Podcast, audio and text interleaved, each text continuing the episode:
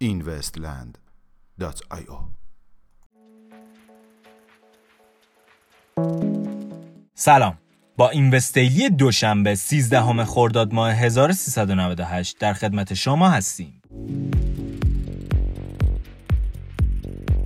ارائه شبکه Lightning برای stablecoin تتر به گزارش رسانه خبری The Block exchange رمزرزی بیت فینکس قصد دارد تا stablecoin USDT پروژه تتر را بر روی شبکه Lightning فعال کند.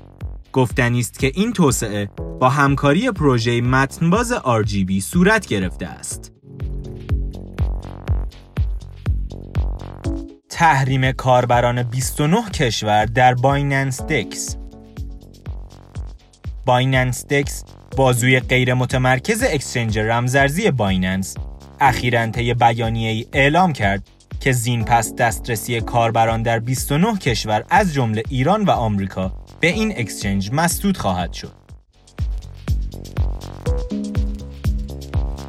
درخواست کاربران بلاکچین EOS برای کاهش نرخ تورم سالانه بر اساس اطلاعات منتشر شده از BP پلتفرم رأیگیری بلاکچین EOS ظاهرا بسیاری از کاربران خواستار کاهش نرخ تورم سالانه این رمزارز از 5 درصد به یک درصد می باشند.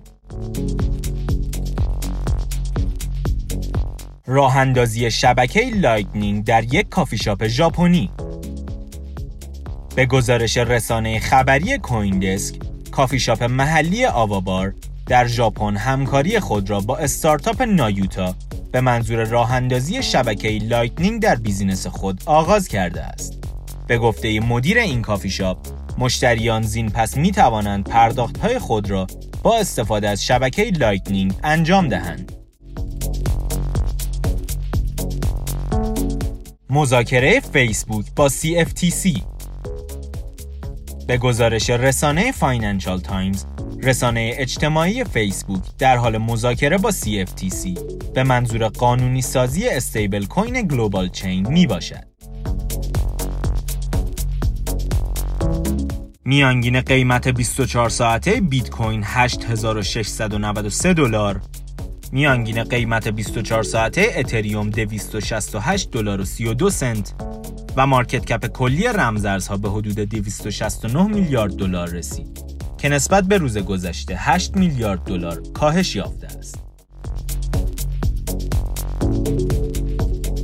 ممنون که امشب هم همراه ما بودید. تا فردا شب خدا نگهدار.